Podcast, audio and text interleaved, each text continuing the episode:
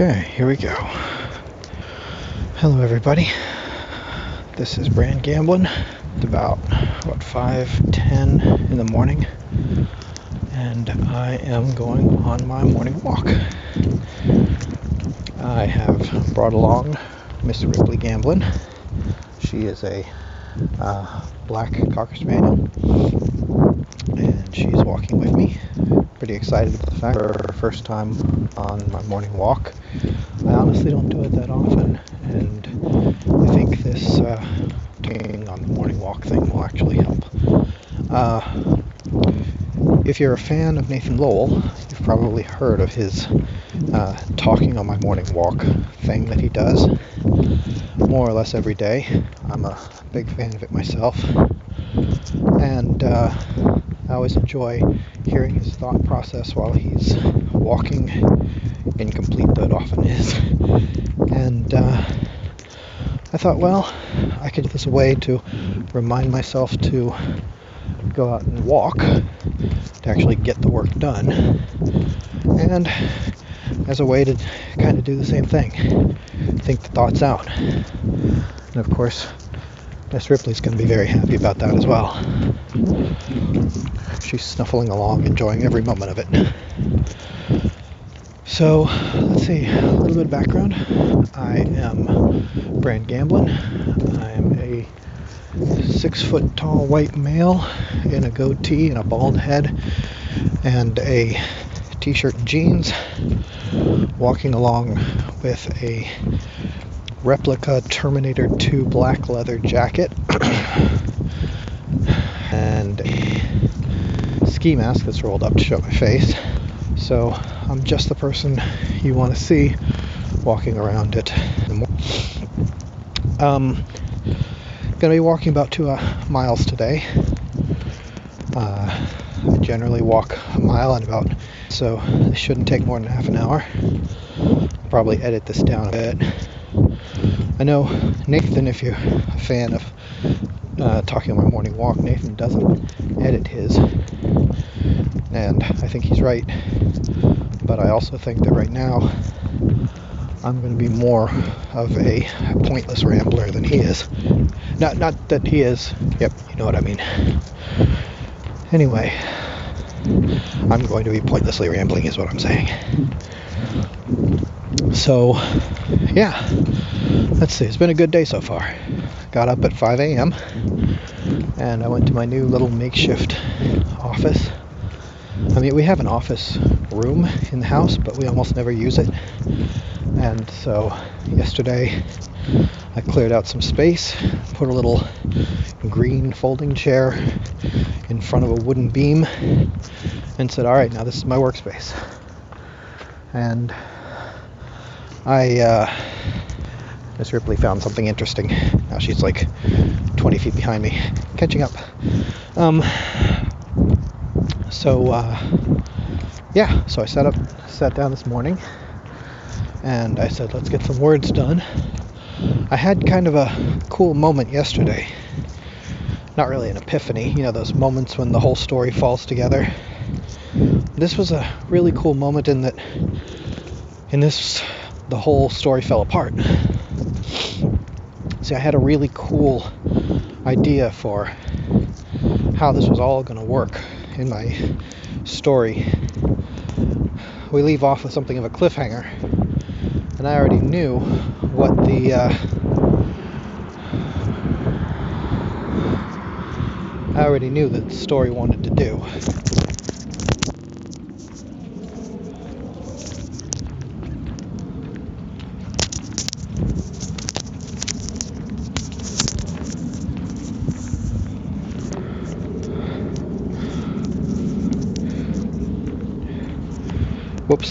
Lost my headset there for a second. This is why I think I'm going to need editing. Because I'm going to be doing silly things like that. Anyway, so I knew what my story wanted to do, and I had basically two main arcs. One of them was for the main character, and he was going to go through all kinds of adventures on his own. Very Wizard of Ozzy kind of thing.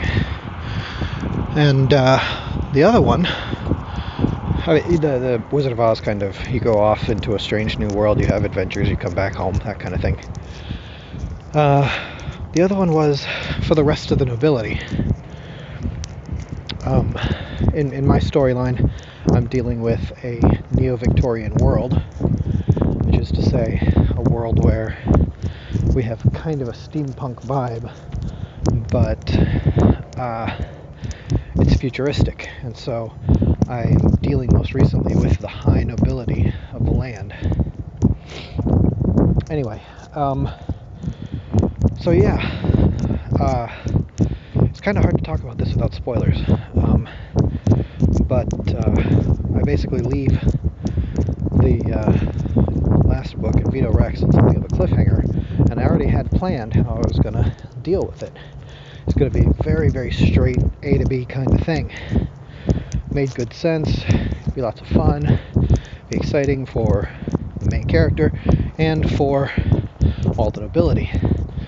But yesterday I had this idea. I, I just didn't want to sit and write it. It's been months now. I'm not proud of that, but it's been a long time. And I haven't been able to get up the nerve to just sit down and start writing. And uh, yesterday, I had this idea. And uh, I, I know it's not going to sound terribly original, but what if everything didn't go right? What if everything didn't go from A to B? I mean, my main character has a plan, he executes it, everything works out fine. So, what if one storyline doesn't follow the narrative expected by the other and basically completely throws it off? Now, this is kind of a problem for me because it's definitely not the way I'd planned it. It's not what I had written and uh,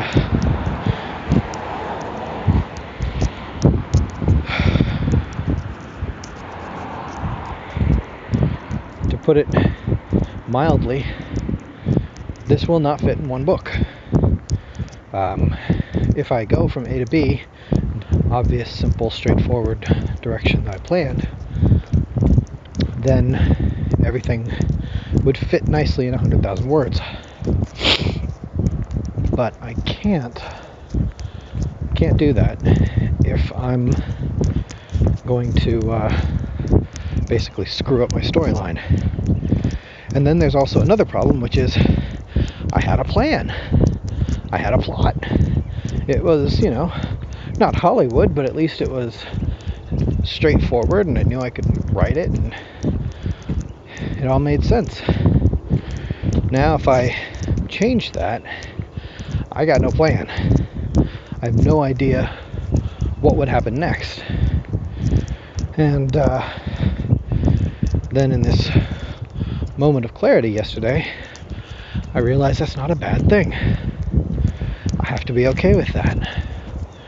I'm not writing Hollywood. I mean, I try to make my stories interesting and exciting, and I have I mean, I, I tend to write very, not really cerebral, but I spend a lot of time. I spend a lot of time examining what people are thinking and what motivates them to do, you know, the next step. And, uh, well, it's very weird. I, I, I spend a lot of time with the cerebral stuff, but I also put a whole lot of action in there. I mean, in uh, Tumbler, I throw a comment at my heroes, I throw problem after problem at them. In the Hidden Institute, I have uh, Cliffy constantly under the threat of death In the Danny. We've got two different armies trying to kill them, not to mention the lava monster. I mean, I love throwing little excitements their way. But with that said, it sort of fits into a Star Trek Hollywood at the end of 33 minutes everything's going to be fine. Or no, what is it? 22 with commercials. Yeah, I think that's right. 22 minutes add in commercials for a 30 minute show. Anyway, the uh, so yeah, I tend to write as though, all right, now we're going to get to this point where everything's okay, everything's back to normal, whatever that means, and uh, and I can't do that if I screw up the storyline by having the characters act, admittedly, the way they probably would act, but not the way we need the story to go. So, oddly, just saying, you know what, I don't care. I'm going to uh, write this story the way the characters would act. Maybe it's not going to be one book, maybe it's going to be multiple. Have to have to trust that I can figure out a way in the end to uh, make it all come together. And I honestly don't know if that's true. I don't know if I can patch it all together because I'm telling you, when I say they go off the rails, I mean the king is missing and the entire country goes to war. I've created basically four major families, four noble families, and through a few simple actions, I'm going to put them in a situation where they all start open fighting with each other. I mean, the Wild family owns land. They own more land than anybody. The uh, Athertons own the media. They own all the media outlets in the world. The uh, Oldhams have basically all the money. And uh, and then you have the Becketts, and um, basically they are just career royalists.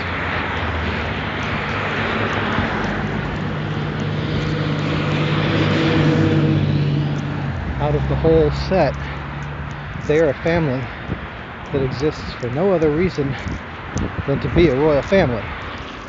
They're not the richest, don't have the most land. They're, they have no real great benefit except that their families, right, their people from their family have been kings and queens. So and of course, as what's basically the weakest family, those are the ones that our protagonist comes from. so when he screws up, when he's gone, left to their own devices, where there's only three families left.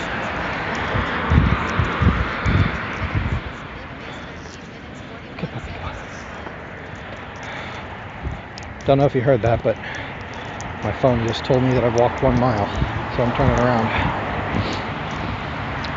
Um, anyway, yeah, so you got four families, and the uh, Becketts are the weakest, they're the royalty, they're the protagonist, and yet, without them, we have three families that are put into contention. See, See, our hero did something stupid. He does a lot of stupid things, really. Uh, I think that's one of his character traits, although it was never intended. He has an abundance of overconfidence at the worst possible times.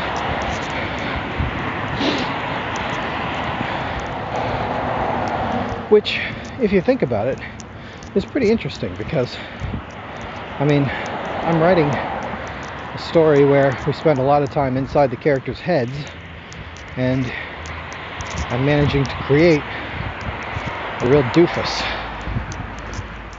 But every time what he's doing makes sense. It seems like the right thing to do. He just keeps screwing up. Anyway, he left a mess. Didn't realize it. And in his absence, that sparks a civil war. The Athertons claim the throne.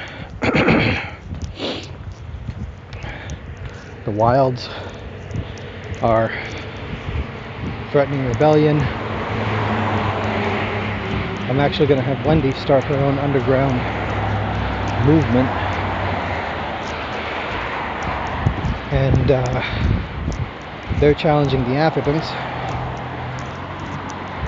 The Oldhams are going to be siding with the Athertons because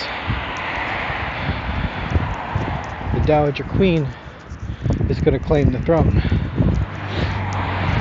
So as long as the last Beckett is stepping up, the Wilds start supporting her, and that means the Oldhams and the Athertons are going to be fighting against them. And now, in general, I tend to make those like, oh, there's fighting going on, but we don't really see it. We just hear about it, hear reports. But uh, no, I'm going to take the time. I think I'm going to take the time to show Wild's people shutting down Atherton's buildings. They own all the land after all. They can kick Atherton's people out. You do that to repeater stations for satellite broad, uh, broadcast, and you can take a media empire down. Just shut down every single repeater station, and suddenly they're under. Meanwhile, Wendy's got her uh, her show going, starting a information coup against them, and uh, the Athertons strike back through a media blitz, claiming that the Wilds are revolutionaries trying to take over the world. Meanwhile, Oldham is searching everywhere for Scepter for reasons that only he will explain. Well, I mean, that only he will know, and he'll explain more or less after he gets it. If he gets it. Haven't decided yet. Then you've got Lady Creslin, the Dowager Queen, who is constantly running from place to place trying to keep the uh, throne under the insane belief that the king is coming back and that she needs to keep it for her family. Anyway, this is big rambling bit with whole bunches of spoilers into the next book and I'm okay with doing that because like I said I have no idea whether I'm going to actually ship it that way. I have no idea whether that's actually the plot that's going to go. It's just what's running through my head at the moment.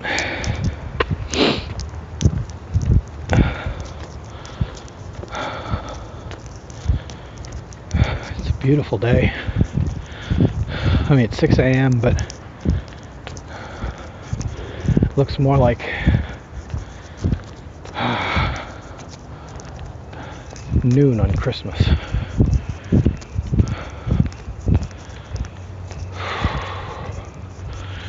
Maryland has started to feel the icy grip of November. Honestly, it just happened like in the last week or so. I mean, last week we had the AC on pretty much all day. And now we've reached the point where we're turning on the heater. No, no, not in the street. Alright, Miss Ripley has decided that we need to find a spot. Like I said, she's not used to this, so I have one of those bag stations up ahead. Course, I forgot about that. Don't know why I didn't think of that. She's a dog. You walk a dog, you're going to need to bring a bag. But I forgot. So that means I get to walk a little bit extra. Going to the bag station, then back to the scene of the crime, and so on. I love that they do that. When I grew up in uh, in Texas, I never saw these before. You have sidewalks, and then every so often, just a spot with a doggy bag and a trash can. It's hella useful. Pull bag out and down. Good. Come on, puppy. It's alright. You're a good girl. You're a good girl. Anyway. So, yeah.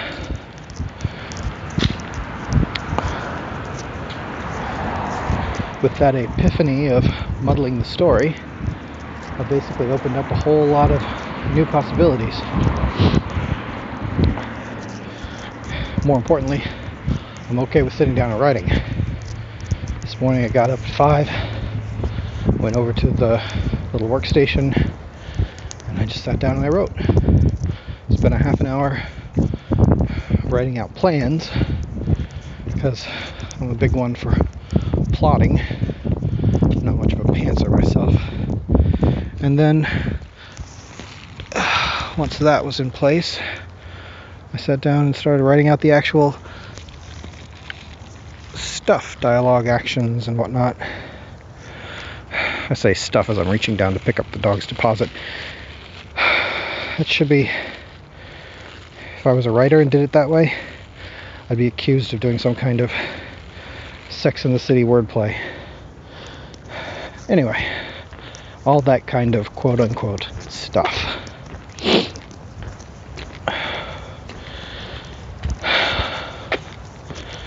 So let's see, what else? Day is going good so far. I'm two hours into it, gotten 500 words written. Not a lot, I'll grant you. But if I can do a thousand words a day, I can get four books done every year, which is about three books more than I have been doing for the past 10 years, so no complaints there. Actually, now that I think about it, it hasn't been 10 years. I've only been writing for what? Tumbler came out in I think I put together about a book a year. So that'd be about 2008. Is that right? Man, time flies.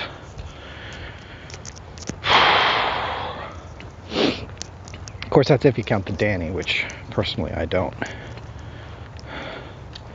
The way I see it, we've got Invito Rex this past year. Before that, Discount Miracles. And before that, Hidden Institute, and before that, Tumbler. So, five years if you count the Danny, which, like I said, I don't really. It was a short story collection.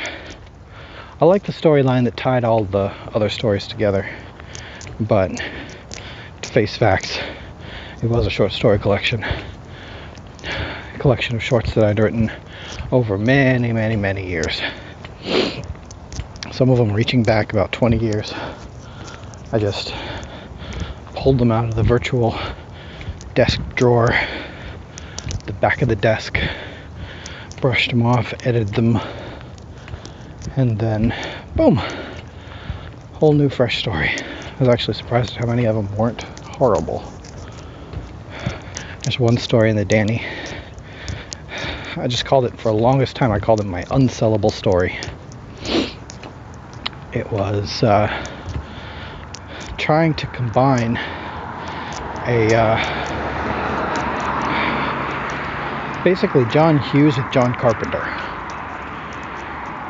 Starts off with this coming of age story about a bunch of teenagers who are just just getting out of high school, staring down the barrel of their future, and they're not sure what they want to do with their lives, I mean, and coming to terms with that and in the middle of it,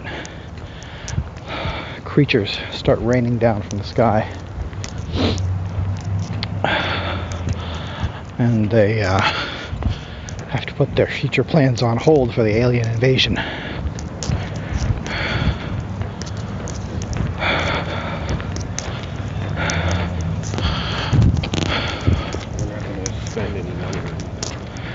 Not so much even Carpenter, really. Now that I think about it, it was more Stephen King. Carpenter was more of a gooey, gross kind of horror. Stephen King does a lot of uh, psychological scare you with the uh, the potential for danger rather than the actuality.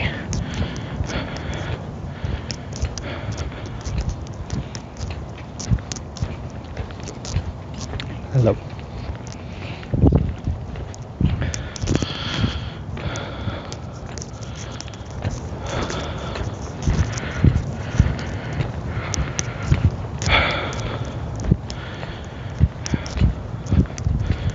I haven't walked at this hour before, nor has the puppy, I guess. Running into coiffed teenagers, which reek of we've discovered perfume. Nice kids, I'm sure. Friendly.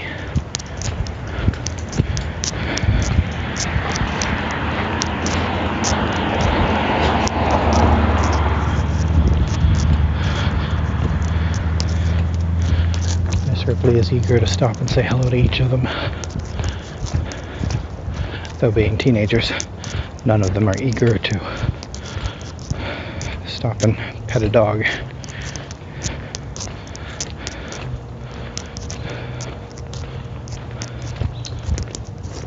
Especially a dog tethered to a guy who, let's face it, looks like he came out of one of the last scenes of Fargo.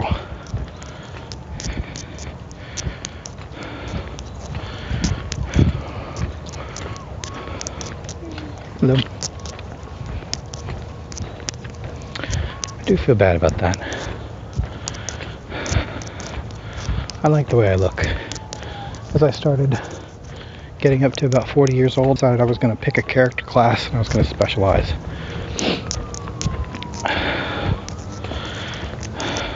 Body style was made for more of the bruiser type, despite the fact that I've never really done any serious athletics. So I found myself doing one thing after another, fitting that profile.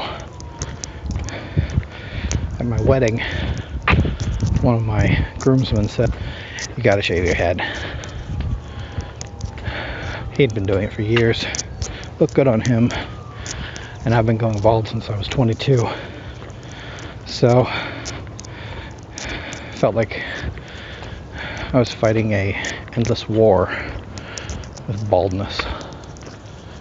And I, uh, so I just decided to shave my head. And I realized I'm starting to look like a badass. So now I've got the beard, and the shaved head, and uh, then my little girl was going to get her ears pierced. I thought that sounded kind of cool, so I did that. I swear to God, I'm starting to look like a bouncer now. But honestly, I like the way it looks.